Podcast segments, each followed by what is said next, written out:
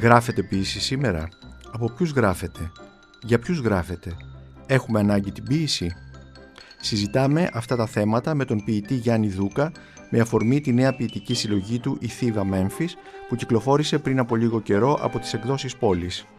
Είμαι ο Νίκος Μπακουνάκης και είναι το podcast της LiFO για βιβλία και συγγραφείς. Είναι τα podcast της LiFO. Γιάννη Δούκα, καλημέρα. Ευχαριστούμε που είσαι εδώ στο στούντιο της LiFO. Καλημέρα, εγώ ευχαριστώ για την πρόσκληση. Για να διαβάσουμε ή να απαγγείλουμε ποίηση και να μιλήσουμε για την ποίηση και για την ποιητική λειτουργία, το ποιητικό φαινόμενο και φυσικά για τη δουλειά σου. Πριν ξεκινήσουμε όμως ε, με την ποιητική σου συλλογή θα ήθελα να κάνω μια μικρή ερώτηση που έχει σχέση με το βιογραφικό σου.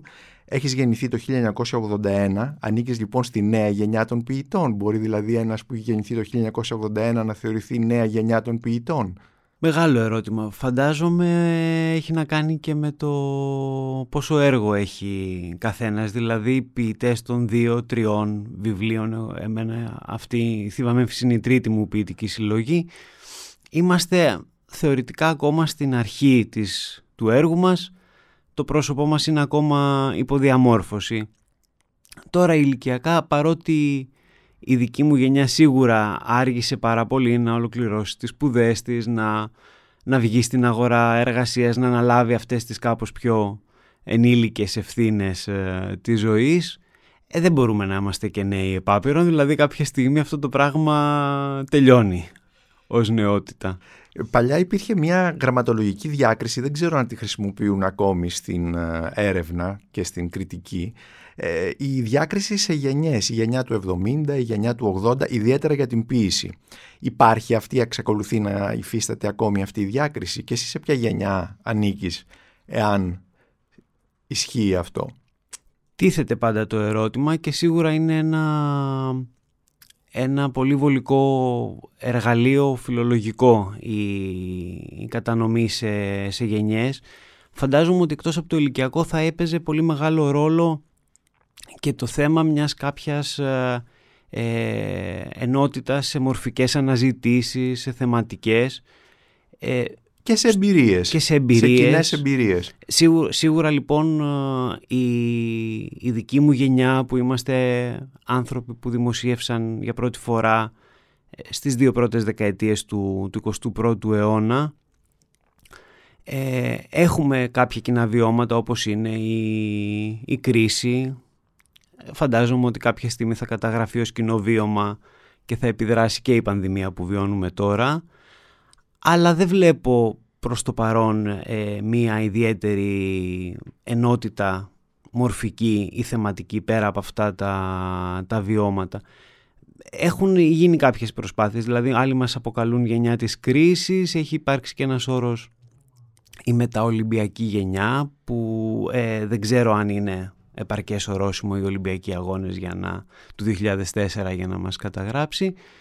Ε, θεωρώ ότι πια δεν είναι και, και απαραίτητο. Ο καθένας προσπαθεί να, να καταγράψει ένα προσωπικό στίγμα και ανήκει και στην εποχή του την ίδια στιγμή.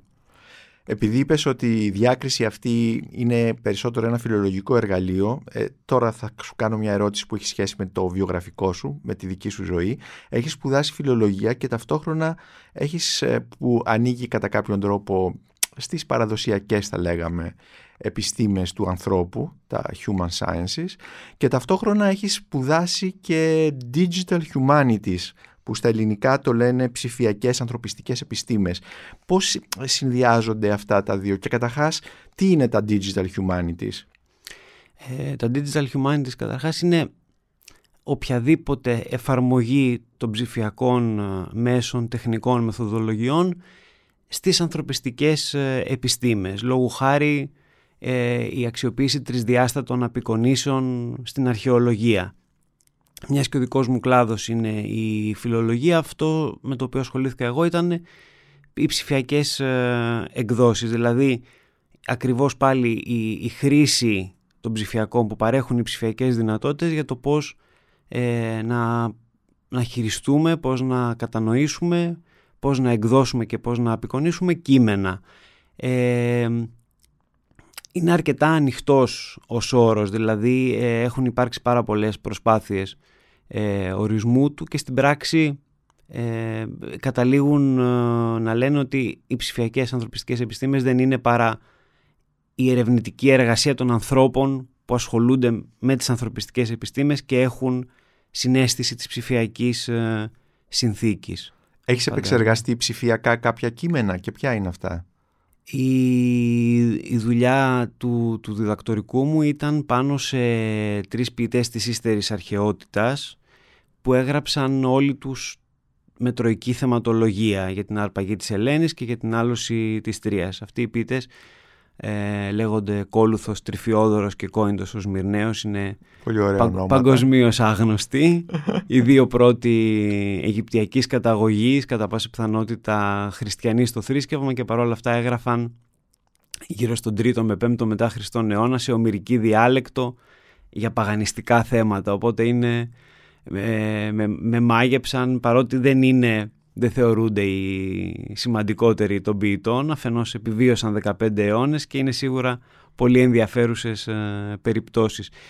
Η δουλειά μου ήταν μια προσπάθεια να δημιουργήσω μια ψηφιακή σχολιασμένη έκδοση πάνω στα κείμενά τους. Λόγου χάρη σε κάποιες σκηνές όπου περιγράφονταν ταξίδια να χαρτογραφήσω ε, τα ταξίδια αυτά με βάση τα τοπονύμια που αναφέρονται να παρουσιάσω μία απεικόνηση της διαδρομής ή ε, να καταδείξω το, πώς, το πώς κάθε, καθένα από αυτά τα κείμενα διαλέγεται διακειμενικά με, με προγενέστερα οπότε να υπάρχει μία ευκολία στην, ε, ε στην απεικόνηση των, ε, με συνδέσμων των, των, άλλων κειμένων, των παραθεμάτων ε, με τα οποία συνδέονται.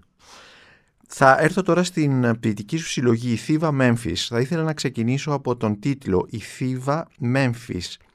Υπάρχει μια αρχαιολογική ε, συνδήλωση εδώ, ένα connotation αρχαιολογικό. Ε, πώς μπορείς ε, να μας το εξηγήσεις; Αφενός είναι οι δύο αρχαίες πρωτεύουσες των, των Αιγυπτιακών ε, βασιλείων έχει σχέση με τη δουλειά που μόλις μας περιέγραψες, με την έκδοση των Αιγυπτιακής ίσως καταγωγής ποιητών που εξέδωσες ψηφιακά; Θα μπορούσε γιατί είναι, είναι πώς δουλεύουν οι συνειρμοί και ταυτόχρονα αυτό το βιβλίο το δούλευα την ίδια εποχή με τη, με τη διατριβή μου οπότε ε, δεν μπορεί το ένα κομμάτι της ζωής να μένει έξω από το άλλο, οι συνειρμοί δουλεύουν. Ε, νομίζω επίσης εκτός από, το, από τα, την αρχαία Αίγυπτο επέδρασε πάρα πολύ στην επιλογή του τίτλου. Η σκέψη σε, μια κάποια συνάφεια των δύο τοπονημίων στην άλλη τους εκδοχή. Από τη μία ε, είναι η θύβα της Βιωτίας και άρα ε, ο μύθος των Λαβδακιδών και από την άλλη είναι και το Μέμφις του Τενεσίος κοιτίδα της μαύρης μουσικής. Και κάπου εκεί σκέφτηκα αυτό αναφέρεται και στο πρώτο πείμα, από τη μία είναι το τρίστρατο του Ιδίποδα, από την άλλη είναι το σταυροδρόμι στο οποίο ο Ρόμπερτ Τζόνσον που αναφέρεται στο πρώτο πείμα Αιθιοπία Ανάβαση συναντά το διάβολο και του πουλάει την ψυχή του. Άρα είναι κάπως ε, θέμα ο άνθρωπος δηλαδή. Ναι. Θέμα του πώς ο άνθρωπος βρίσκεται σε, σε οριακές καταστάσεις του, του φυσικού ή του μεταφυσικού. Και επίσης είναι πάρα πολύ ενδιαφέρον αυτό που λες για τη λειτουργία των συνειρμών. Ε, η Θήβα που δεν είναι η Θήβα της Αιγύπτου και η Μέμφης ε, επίσης, αλλά είναι η Θήβα της Βιωτίας και η Μέμφης στο Τενεσί, η μαύρη μουσική και η, η τραγωδία, η ελληνική τραγωδία, τα οποία τα συνδυάζει σε αυτόν τον τίτλο, ε, κάτω από τον οποίο υπάρχει όλη αυτή η ποίηση. Ας διαβάσουμε λοιπόν, ας μας διαβάσεις λοιπόν ένα ποίημα που νομίζουν που κατά τη γνώμη σου εικονογραφεί κατά κάποιο τρόπο, αποτελεί ε, την ε, τεκμηρίωση, την ποιητική τεκμηρίωση αυτού του τίτλου, αυτής της συνειρμικής ε, λειτουργίας.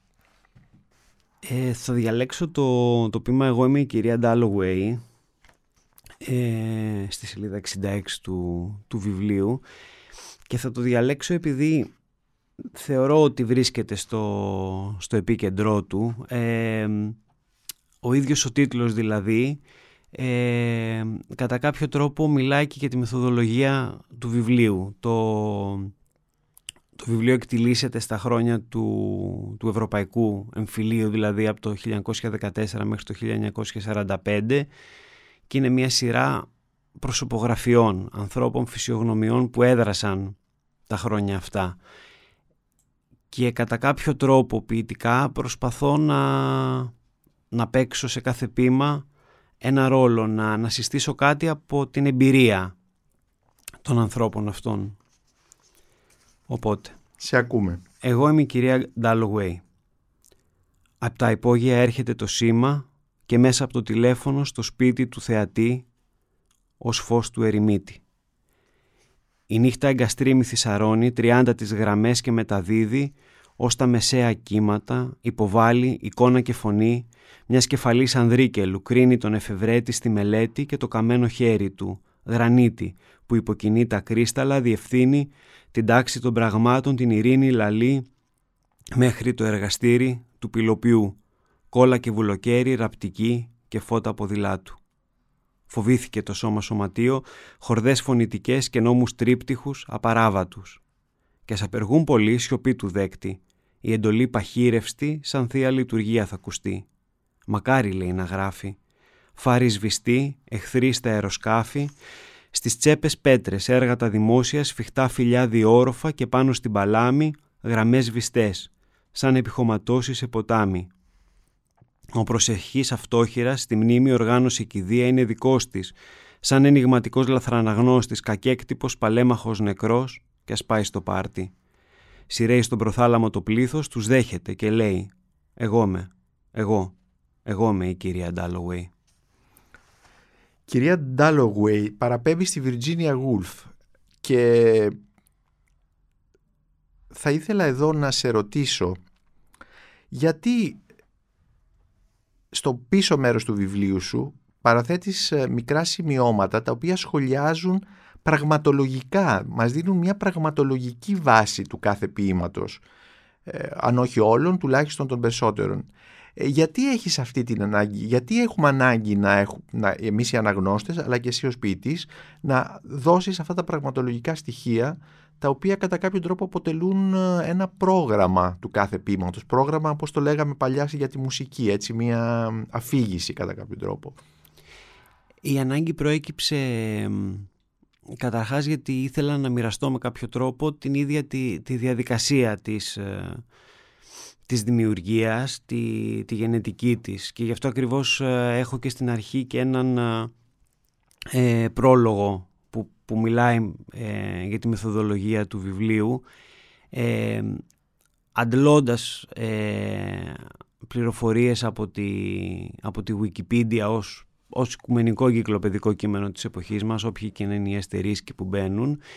Ε, ήθελα ακριβώς να δω ποια είναι και η κοινή γνώση για όλα αυτά τα πράγματα στο σήμερα. Ε, δίνοντας ε, ως σημειώσεις στο τέλος τις αφορμές του κάθε ποίηματος, ε, πολύ απλά ενημέρωνα τον αναγνώστη, ε, ενημερώνω τον αναγνώστη για το ποιο είναι το θέμα του ποίηματος, ποια είναι η αφορμή του και του δίνω τη δυνατότητα, εφόσον το επιθυμεί, ε, να ανασυστήσει τη διαδρομή μου ή να μάθει και περισσότερα για το κάθε θέμα, ε, ανεξάρτητα από το τι επέλεξα εγώ, ε, τι ενσωματώθηκε στο ποίημα και ποια μορφή μπορεί να πήρε. Επίσης, τα ίδια τα ποίηματα δεν είναι ε, κατατοπιστικά ως προς, την, ε, ως, ως προς τις πραγματολογικές πληροφορίες. Βρίσκουν μια αφορμή αλλά φεύγουν προς μια κρυπτικότερη αφήγηση, συνδυάζουν πράγματα που ενδεχομένως δεν συνδυάζονταν στην εποχή τους, οπότε είναι, είναι μια κίνηση περισσότερο νομίζω για να εμπλέξω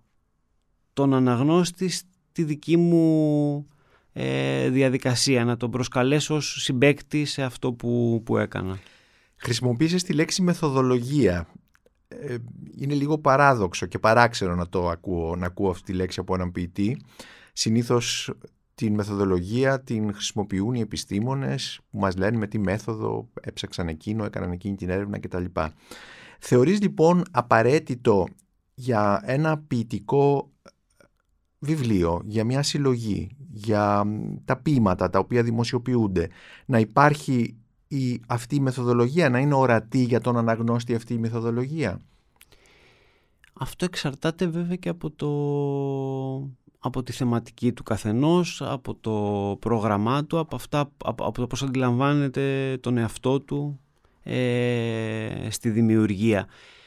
Δεν είναι θέμα απαραίτητου, αλλά ε, όταν υπάρχει μία ε, αφηγηματική ενότητα ή ένα σχέδιο, ε, νομίζω πως, πως εξυπηρετεί τελικά τη, την πρόσληψη και την κατανόησή του. Οπότε στη δική μου περίπτωση και στο συγκεκριμένο βιβλίο ένιωθα ότι είναι απαραίτητο. Μου πέρασε από το μυαλό πώς θα μπορούσαν να γίνουν αντιληπτά τα συγκεκριμένα ποίηματα χωρίς καμία ε, πληροφορία και ένιωσα ότι ήταν πιο τίμιο, πιο, πιο έντιμο, ε, πιο δημοκρατικό ας πούμε, από την πλευρά μου να, να δώσω αυτή τη, τη δυνατότητα, να, να μοιραστώ μια αρχιτεκτονική και να επιτρέψω στον αναγνώστη βέβαια να, να, να διαβάσει και ρήμην μου τελικά τα, τα κείμενα. Αλλά δεν, δεν είναι απαραίτητο σε όλα τα ποιητικά βιβλία βέβαια αυτό. Θα διαβάσω ένα ποίημα τώρα, το οποίο μου αρέσει πολύ και όπου εδώ ε, βλέπω αμέσως, αναγνωρίζω το πραγματολογικό υπόβαθρο. Το ποίημα λέγεται «Τα τέσσερα καρφιά». Τρυπώνει στο τετράγωνο σαλόνι και ξεκρεμά τον πίνακα.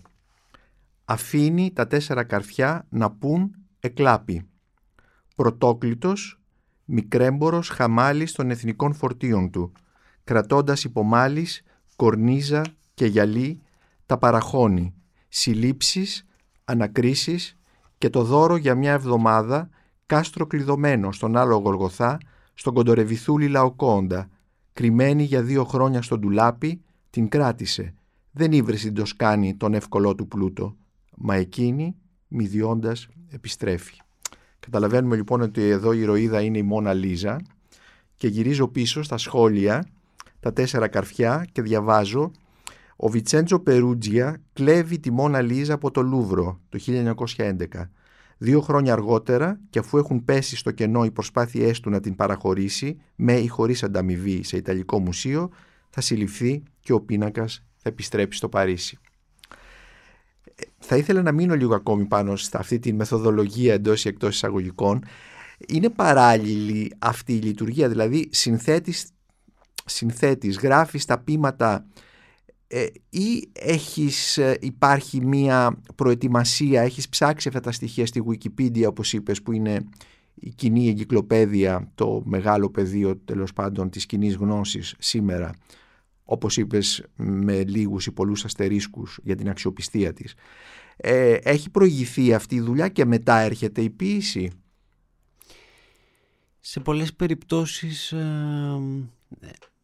εξαρτάται από το... είναι ένα περίπτωση, δηλαδή ε, είχα την αίσθηση ότι στη συγκεκριμένη περίπτωση μπορεί κάπου να είχα εντοπίσει ε, την, την είδηση, την ιστορία ε, του, του Περούτζια και το πώς ε, εκλάπει η Μονα Λίζα και μάλιστα πράγματα τα οποία δεν ενσωματώθηκαν εδώ ούτε στις αφορμές ούτε στο ίδιο το πείμα ήταν ότι είχε κλείσει το Λούβρο για, για πολλές μέρες, ότι αν δεν κάνω λάθος πρέπει να είχε συλληφθεί ο Απολινέρ ε, ως ύποπτος για την κλοπή επειδή κάποιο κείμενο είχε γράψει σχετικό με την, με την Τζοκόντα το οποίο νομίζω ότι ήταν αντίστοιχο με αυτά που είχε γράψει ο Γιώργος Μακρύς για την Ακρόπολη. Οπότε είχε, είχε γίνει ολόκληρος, είχε επικρατήσει ένας, ένας πανικός και νομίζω ότι μετά αναζήτησα περισσότερες ε, πληροφορίες, με, με συγκίνησε η ίδια η ιστορία, δηλαδή π.χ. ο Περούτζια δεν γνώριζε ότι ο ίδιος ο Νταβίντσι είχε δωρήσει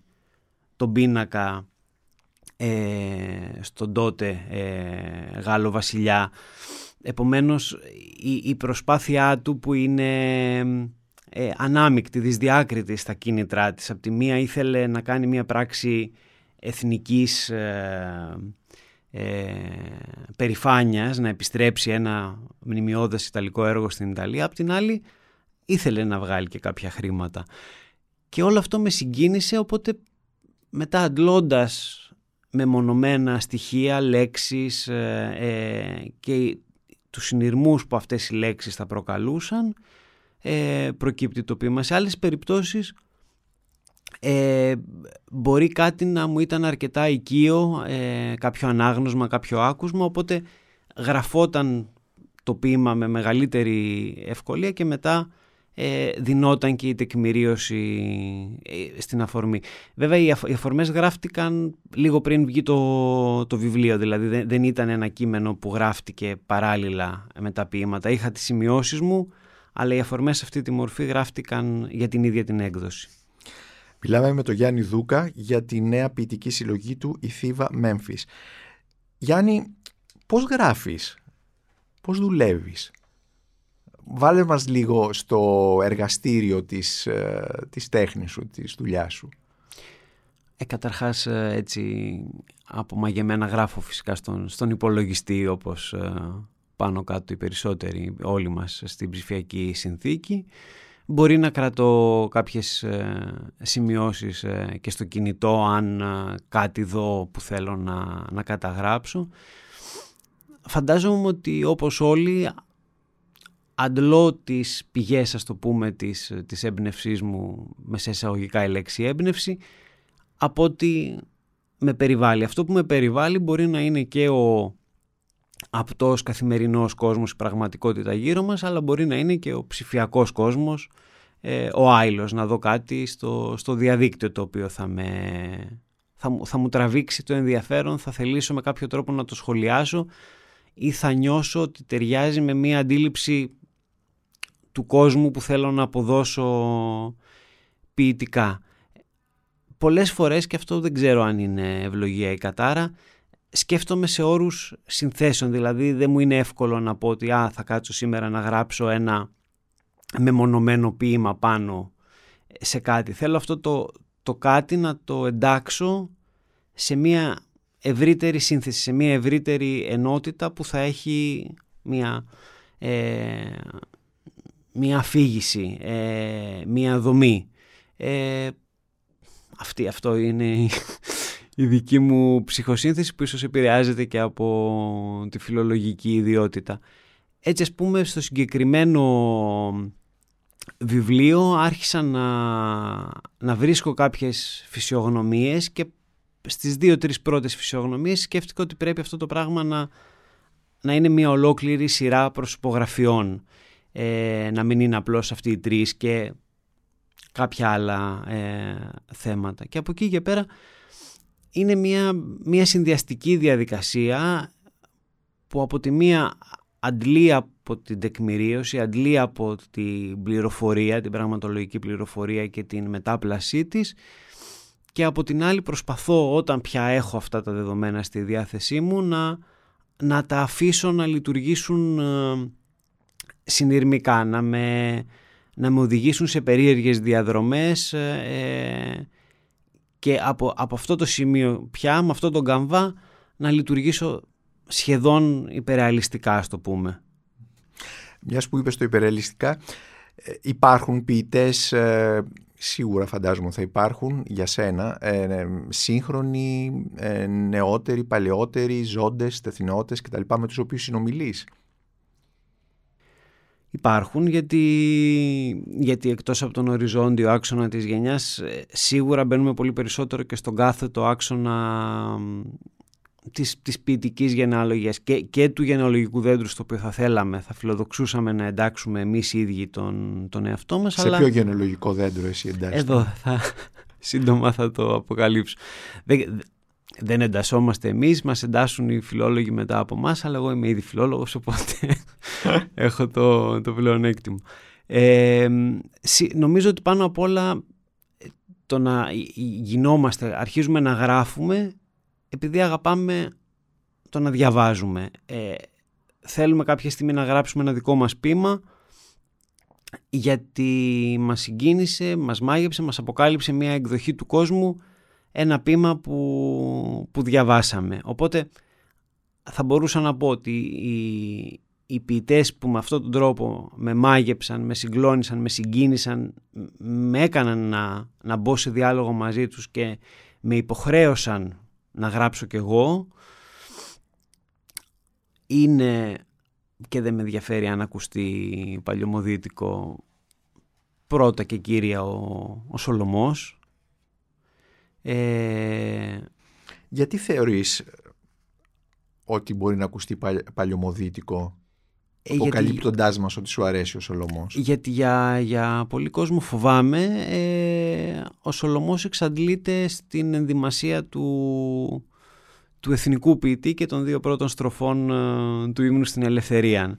Αλλά, αλλά στην πράξη όχι. Δηλαδή ε, είναι ο άνθρωπος που μη μιλώντας ε, ελληνικά, δεν, δεν ήταν η γλώσσα, ήταν, ήταν μεν κυριολεκτικά η μητρική του γλώσσα, η γλώσσα της μητέρας του, αλλά δεν ήταν η γλώσσα της, της εκπαίδευσής του, της κοινωνικής του τάξης και έφτιαξε τη γλώσσα στην οποία με, τον ένα ή με τον άλλο τρόπο προσπαθούμε και εμείς να, να τσαλαβουτίσουμε δύο αιώνες ε, αργότερα. Οπότε οποιαδήποτε συζήτηση αναγκαστικά θα ξεκινήσει ε, από εκείνον. Ε, με συγκίνησε και με συγκλώνησε με αντίστοιχο τρόπο και ο ε, Σεφέρης και όχι μόνο για τα ποίηματά του ε, και για τις μέρες του οι οποίες ε, τα ημερολόγια τα ημερολόγια του ε, που, που ολοκληρώθηκα η η έκδοση μόλις πέρσι με τους δύο τελευταίους τόμους από τις εκδόσεις Ίκαρος και μέσα από αυτό, μέσα από τις δικές του σημειώσεις, τις, τις επεξεργασμένες, τις συνείδητες σημειώσεις μιας ζωής, γιατί πιάνει από το 1925 μέχρι το 1971 το θάνατό του, είναι σαν να βλέπουμε, σαν να διαβάζουμε ένα μεγάλο ε, μυθιστόρημα της ύπαρξης και ταυτόχρονα είναι και μεγάλο σχολείο γιατί ε, βλέπουμε ένας άνθρωπος που δεν ήταν μόνο ε, ποιητής, πώς ισορροπεί ανάμεσα στην ποιητική του ιδιότητα και σε όλη την υπόλοιπη ζωή του και πώς αντιλαμβάνεται την εποχή του, πώς γράφει μαζί ή ενάντια ε, με την εποχή του και είναι και, είναι και ένας, ε, ένας φοβερός συνοδός και στην ανάγνωση της ποίησής του ε, ο τρόπος με τον οποίο μιλάει ε, στις μέρες. όσο περνούν τα χρόνια εκτιμώ όλο και περισσότερο τον, ε, τον Καβάφη γιατί ε, συνέλαβε με, με πολύ μοναδικό τρόπο και με ε, μια έτσι ακατάλητη διαχρονικότητα ε, μέσα και από την ιστορία και εδώ αναγκαστικά επιστρέφω και, και στο διδακτορικό και στην Αίγυπτο που είναι παντού και ο ίδιος αντλεί από την, από την ύστερη αρχαιότητα και καταφέρνει μέσα από, από πολλές φορές μικρά ιστορικά ε, γεγονότα ε, αυτά τα γεγονότα να τα, να τα διαστέλει σε, σε πανανθρώπινες αλήθειες που έχουν ε, ισχύ και σήμερα σε οποιαδήποτε κατάσταση της επικαιρότητας και αν διαβάσει κανείς Καβάφη θα δει ότι υπάρχει κάτι ε, που είναι σωστό, που ακούγεται ακριβώς στο σωστό τόνο. Ε, επομένως, σίγουρα αυτή είναι η, η Αγία Τριάδα. Η Αγία Τριάδα. Σολομός λοιπόν, σε φέρεις και πας πάλι πίσω κάπα καβάφης. Αλλά δεν θα μπορούσα να, να, να έχω μία έτσι, να, να, να είναι πλήρης η απαρίθμηση αν δεν ανέφερα τον, τον Εγκονόπουλο, τον Έκτορα Κακναβάτο, το Μανώλη Αναγνωστάκη, από, από, από ανθρώπους που λιγότερο συζητιούνται σήμερα πια τον, τον Αριστοτέλη ε, Νικολαίδη, ε, την Κική Μουλά που χάσαμε φέτος. Ε, είναι, και η λίστα φυσικά δεν, ε, δεν ολοκληρώνεται και είναι, ε, δίνει πάντα δώρα η, η ποίηση, αναγνωστικά δώρα και πάντα επομένως ανανεώνει και το διάλογο. Και από ξένους ποιητές; Ε, όπως είπα πολύ έτσι κεντρικά ονόματα στα ελληνικά θα ξεκινήσω από τον, ε, από τον Έλιοτ στους ξένους, στους ε, αγγλόφωνους. Έχω περισσότερο και δεν είναι κάτι που θέλω να διορθώσω, έχω περισσότερο αγγλική αγγλόφωνη ε, ε, κουλτούρα και αγγλόφωνα αναγνώσματα. Θέλω να ασχοληθώ πολύ περισσότερο με τους, με τους Γάλλους τουλάχιστον από τις γλώσσες που μπορώ να μιλήσω και να διαβάσω.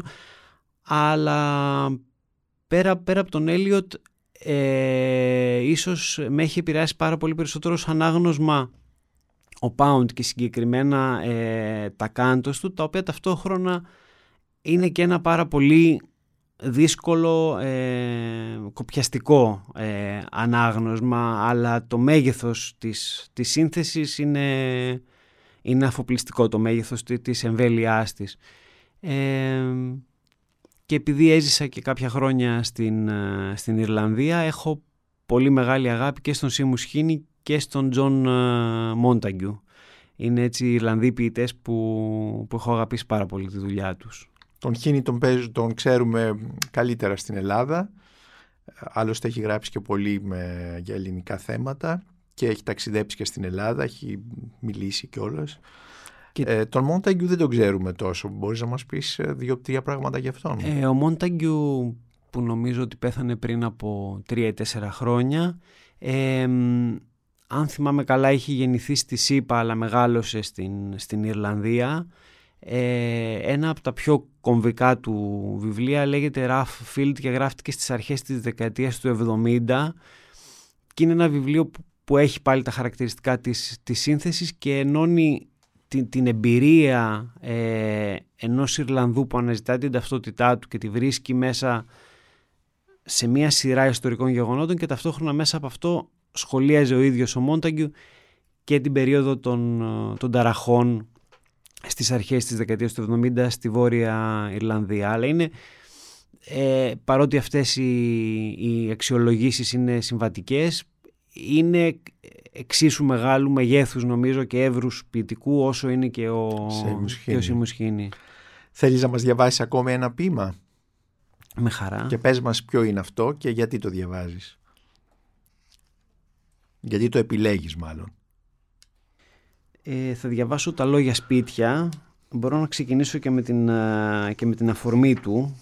Ναι. Ε, που είναι αφενός η διατριβή του, του Μίλμαν Πάρη ο οποίος ανέδειξε τη σημασία των, των λογότυπων για τη σύνθεση των Αμερικών επών, των λογότυπων που είναι οι, οι επαναλαμβανόμενες ε, φράσεις που μπορεί να είναι ένα επίθετο ή, ή ένας ολόκληρος στίχος. Κάτι σαν ε, μοτίβα ας πούμε. Τα μοτίβα, π.χ. το ηροδοδάκτυλος ιός ας πούμε είναι ένας ε, ε λογότυπος και μελετώντας ε, ο Μίλμαν πάρει τους Ιουγκοσλάβους λαϊκούς τραγουδιστές της δικής του εποχής, μιλάμε εδώ για το 1928, συνέλαβε το πώς θα μπορούσε να έχουν συντεθεί τα ομερικά έπι ε, με προφορικό τρόπο και αυτοί οι λογότυποι προφανώς λειτουργούσαν ως υποβοήθηση της μνήμης.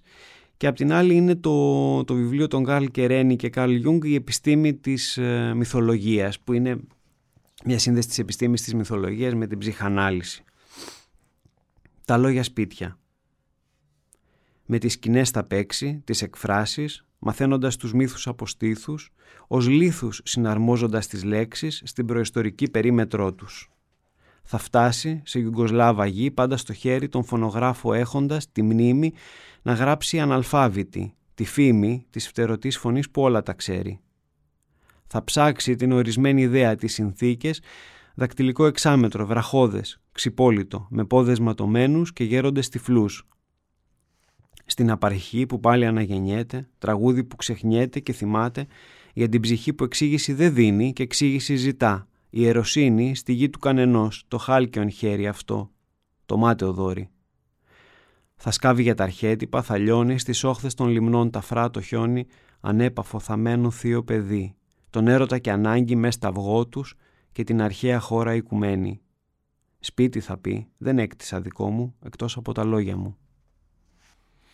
Πολύ ωραίο ποίημα γιατί έχει όλη αυτή το υπόβαθρο της, ε, της, της ποιητικής, ενώ της, της μαστορικής, ε, της, ε, της τεχνικής και της, των κανόνων τέλος πάντων που φτιάχνεται ένα ποίημα και ταυτόχρονα ακούγοντάς το ε, αισθάνθηκα ότι υπάρχει λυρισμός σε αυτό το ποίημα. Τελικά διαβάζοντας τα ποίηματά σου βρίσκω και λυρισμό και ρομαντισμό ε, είσαι κατά κάποιο τρόπο ακατάτακτος Και πιστεύω ότι αυτό ίσως είναι και ένα χαρακτηριστικό των, της, ε, της νέας γενιάς των, των ποιητών. Έτσι δεν είναι; Το είπες και στην αρχή ότι ε, θεωρείς ότι το να σε εντάξουν σε μια γενιά δεν, δεν λέει και πολλά πράγματα. Ε, θα ήθελα λοιπόν τώρα να συνεχίσουμε με μια ερώτηση επειδή υπάρχει πολύ μεγάλη συζήτηση κατά πόσο η ποίηση σήμερα είναι υγιής, είναι χρήσιμη ε, αν έχει μια δημόσια λειτουργία ή αν λειτουργεί ατομικά για τον καθένα και πρώτα και κυρία για τον ποιητή. Πρώτα και κύρια λειτουργεί για τον ποιητή αναγκαστικά ε, αφού είναι η, η ανάγκη της δικής του έκφρασης, της δικής του αντίληψης του κόσμου. Δηλαδή αγωνιζόμαστε όλοι, νομίζουμε ότι έχουμε συλλάβει μια εικόνα του κόσμου και φιλοδοξούμε να τη, να τη μοιραστούμε ακόμα και αν είναι μια αφεδρότητα, ακόμα και αν στην πράξη δεν αφορά κανέναν εκτός από εμάς. Αλλά αυτή τη στιγμή έχουμε αυτή την ανάγκη να, να δημοσιεύσουμε και να μοιραστούμε. Αυτό είναι μια πράξη επικοινωνίας. Απευθυνόμαστε σε ένα αναγνωστικό κοινό, το οποίο μπορεί να είναι τρεις άνθρωποι που θα μας αντιληφθούν όπως θα θέλαμε ή 13 ή μερικές χιλιάδες, όχι στην περίπτωση της ποιήσης, σε άλλες περιπτώσεις. Όχι και στην περίπτωση Αλλά... της ποιήσης, επειδή αναφέρθηκε στη Δημουλά, θυμάμαι ε, δημόσιες αναγνώσεις της Δημουλά, για παράδειγμα στο Μέγαρο Μουσικής, και ο κόσμος να περιμένει ουρά τεράστια στη Βασιλίση Σοφίας για να μπει και να ακούσει τη Δημουλά. Επομένως δεν ξέρω αν η Δημουλά ήταν μια ειδική περίπτωση και η ποιησή της είχε αυτή την αμεσότητα που άγγιζε τον καθένα, σχεδόν λειτουργούσε σαν σύνθημα, σαν είχε μια συνθηματική λειτουργία, αλλά βλέπουμε ότι έχουμε, υπάρχουν ποιητές που έχουν κοινό. Σαφώς. Η Δημουλά θεωρώ ότι όντως ήταν εξαίρεση με την έννοια ότι είχε αφενός αυτή την παραπλανητική απλότητα που επέτρεπε να διαβαστεί σε πολλά επίπεδα. Η μεγάλη τέχνη έχει αυτή τη, την, την, την ευλογία και, και είτε μας αρέσει είτε όχι η μεγάλη τέχνη πάντα ήταν και, και mainstream κατά κάποιο τρόπο. Οι, οι αρχαίες τραγωδίες, ο Σέξπιρ ήταν το mainstream της, της εποχής τους. Η Κική Δημουλά μπορεί να διαβαστεί από έναν άνθρωπο χωρίς πολλές αναφορές, ο οποίος θα αντιληφθεί τη δύναμη μιας εικόνας ή μιας σκέψης. Μπορεί να διαβαστεί και από έναν άνθρωπο με, με πολλές αναφορές που θα μπορέσει να δει ε, μερικά επίπεδα ή να, να επικοινωνήσει με, με την ουσιαστική φιλοσοφία των, των γραπτών. Επομένως, όταν μπορείς να διαβαστείς και από τους πολλούς, όποιοι και αν είναι αυτοί, που δεν χρειάζεται να τους, να τους υποτιμούμε απαραίτητα, είτε από τους λίγους, όποιοι και αν είναι πάλι αυτοί, ε, έχεις πετύχει κάτι το οποίο αποτελεί σίγουρα εξαίρεση στους όρους με τους οποίους γράφεται σήμερα η, η λογοτεχνία γενικώς. Ε, και βέβαια η, η, Δημουλά δεν, δεν φύτρωσε, δεν έγραψε, δεν, δεν βρήκε την επιτυχία στο πρώτο της πείμα, βρήκε την επιτυχία, βρήκε την αναγνώριση πολύ σταδιακά και με πολύ κόπο. Ε, αυτό το λέω επειδή πολλές φορές την αντιλαμβανόμαστε ως ένα φαινόμενο όπως την παραλάβαμε τη στιγμή που τη γνωρίσαμε εμείς, ε, η δική μου γενιά γύρω στο 2000-2005 και αντίστοιχα. Ή αποτελεί εξαίρεση. Ε, ας μην κοροϊδευόμαστε, το, το αναγνωστικό κοινό της ποίησης σήμερα είναι ε, στην καλύτερη των περιπτώσεων λίγες ε, εκατοντάδες. Αυτό δεν θεωρώ ότι είναι ε, ε κατάρα και, και δυστυχία και μαύρη μοίρα που έχει πέσει πάνω μας. Είναι τα, τα δεδομένα της, ε, της εποχής και, και η πειραματική μουσική λόγου χάρη δεν έχει ένα ευρύτερο κοινό ή ε, αντίστοιχα κάποιες εκδοχές πειραματικού κινηματογράφου και επειδή η ποίηση ακριβώς έχει και αυτό το, το πειραματικό, το κρυπτικό ε, στοιχείο απευθύνεται στον αναγνώστη δεν είναι όμως απαραίτητο να τον βρει εκείνη τη στιγμή που, που γράφεται. Είπε ένα πολύ ωραίο πράγμα η Λουίς Γκλουκ που πήρε φέτος το, το, το Νόμπελ που λέει ότι ο ποιητής φαντάζεται το κοινό και σίγουρα θα ήθελε να έχει μεγάλο ευρύ κοινό αλλά η ίδια λέει τουλάχιστον και μου αρέσει αυτή η σκέψη δεν φαντάζεται το κοινό να τη βρίσκει με τη μορφή ενός κατάμεστου αμφιθεάτρου που έχει πάει να, να παρακολουθήσει μια αναγνωσή της αλλά να έρχονται οι αναγνώστες ένας-ένας σταδιακά και να μοιράζονται ναι. μαζί της αυτή την επικοινωνία. Και αυτό έχει και ένα εύρος χρόνου απεριόριστο τελικά. Βέβαια το λέει αυτό η Λουίς Γκλουκ που δυστυχώς δεν την ξέρουμε ακόμη στην Ελλάδα. Τώρα επίκειται μετάφραση ποιημάτων της ε, σε εκδόσεις στερέωμα από ό,τι έχει αναγγελθεί. Ε, αλλά εγώ έχω παρακολουθήσει δημόσια ανάγνωση στην, ε, στο Public Library της Νέας Υόρκης της Λουίς Γκλουκ όπου το αμφιθέατο ήταν κατάμεστο και εκεί πλήρωνες και εισιτήριο για να την ακούσεις. Οπότε νομίζω ήταν γύρω στα 12 δολάρια αν δεν απατώμε. Πρόσφατα σχετικά το, το Μάιο του 2017 την άκουσα που μου είχε κάνει πάρα πολύ μεγάλη εντύπωση γιατί και αυτή ε, έχει το στοιχείο της παραπλανητικής απλότητας που επεσήμανες για την Κική Δημουλά και μου άρεσε πάρα πολύ αυτή σου η φράση Διαβάζοντας τα ποιηματά σου, παρατηρώ ότι ε, ισορροπείς ανάμεσα στο, στην ποιητική παράδοση και στο μοντέρνο. Ισχύει αυτό ή είναι δική μου αίσθηση; Και αυτό λίγο και πριν που, που είπατε ότι είμαστε, που είμαι ακατάτακτος και ίσως και όλη η, η γενιά σκέφτομαι ότι από μικρότερη ηλικία ε, διεκτραγωδούσα το γεγονός ότι ως γενιά δεν έχουμε την, την ευκολία αυτής της αυστηρής δομής και στην καθημερινότητά μας. Είμαστε μια γενιά που ελάχιστοι από εμάς δουλεύουν 8 ε, γραφείου, οπότε νιώθουμε λίγο να ρέουμε μέσα στη, στη ζωή ως ελεύθεροι επαγγελματίες, τη μία κάνουμε το ένα, την άλλη το άλλο. Δεν, δεν είμαστε σταθεροποιημένοι, δεν μπορούμε να οραματιστούμε τη ζωή μας σε όρους συνταξιοδότησης, πού θα είμαστε στα 65 μας και τι θα γίνει τότε και αν θα έχουμε σύνταξη. Λίγο αυτό, αυτό, αυτό αυτή την τακτοποίηση που, που είχαν κάποιες άλλες ε, γενιές τα προηγούμενα χρόνια, τις προηγούμενες δεκαετίες και σκέφτομαι ότι αναγκαστικά επειδή ο καθένας κάνει ό,τι μπορεί με τα εργαλεία που έχει στα χέρια του, ίσως αυτή η έλλειψη δομής, αυτό το, το ακατάτακτο, ίσως να είναι και μια μορφή ευλογίας, όχι στην καθημερινότητα του βιοπορισμού, αλλά στον τρόπο με τον οποίο αναπτύσσουμε τον ψυχισμό μας.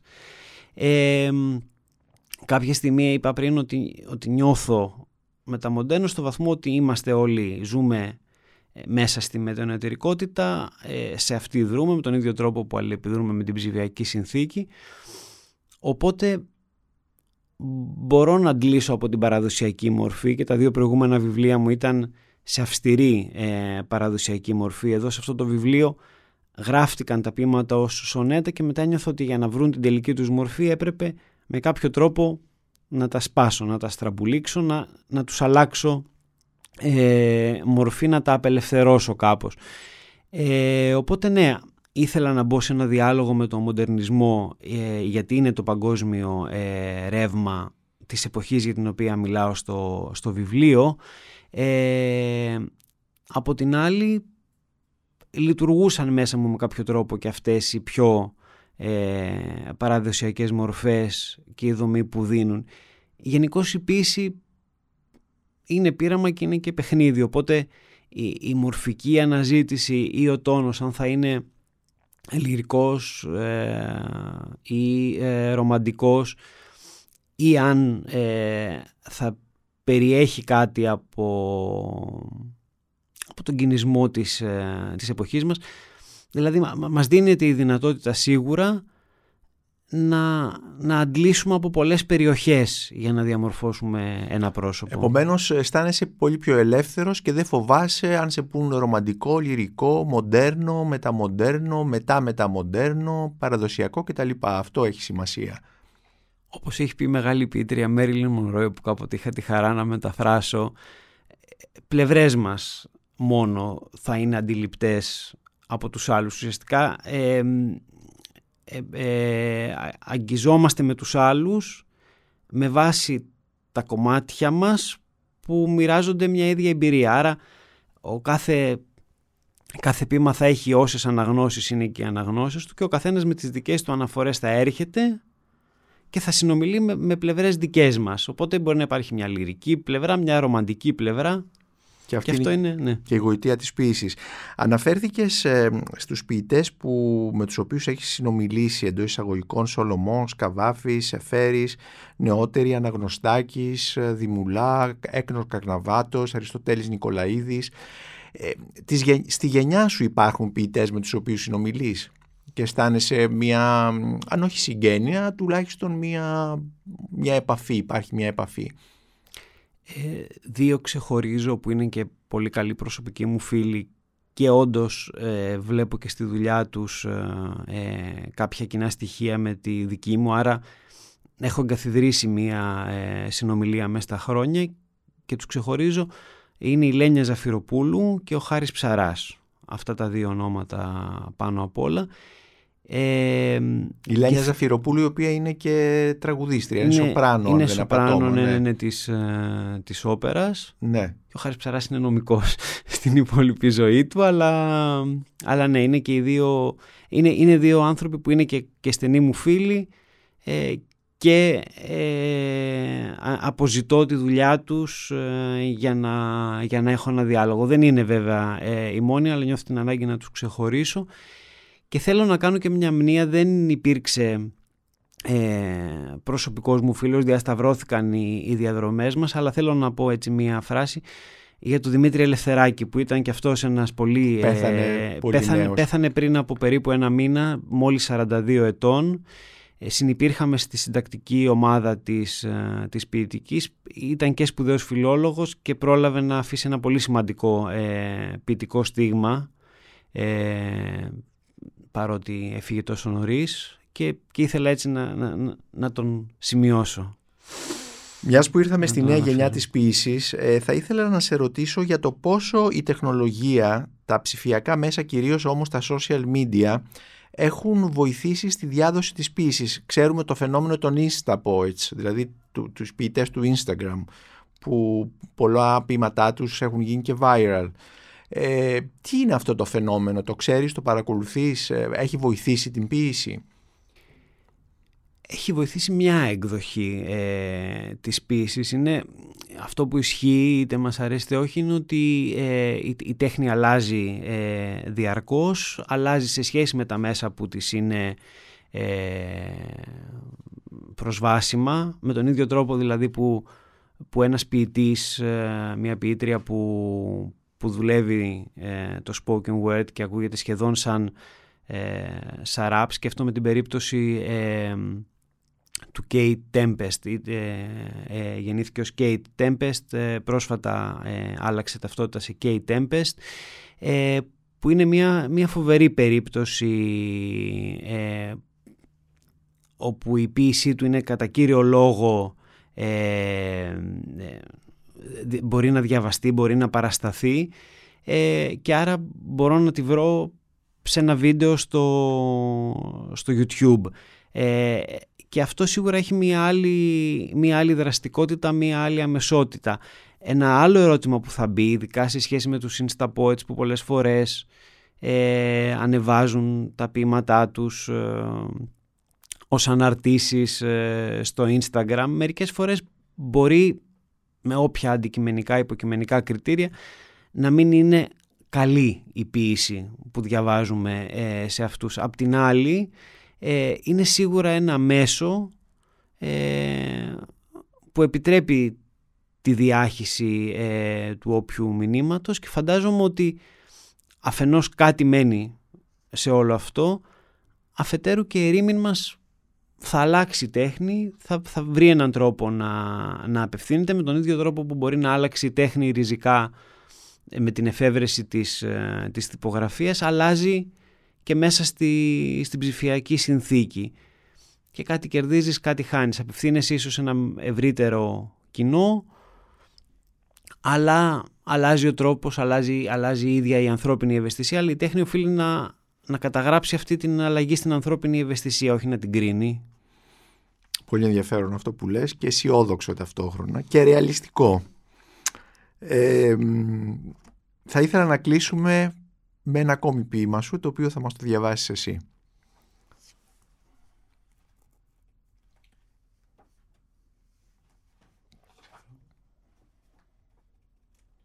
Λοιπόν, το ποίημα λέγεται «Ημένεος φακός». «Ημένεος φακός».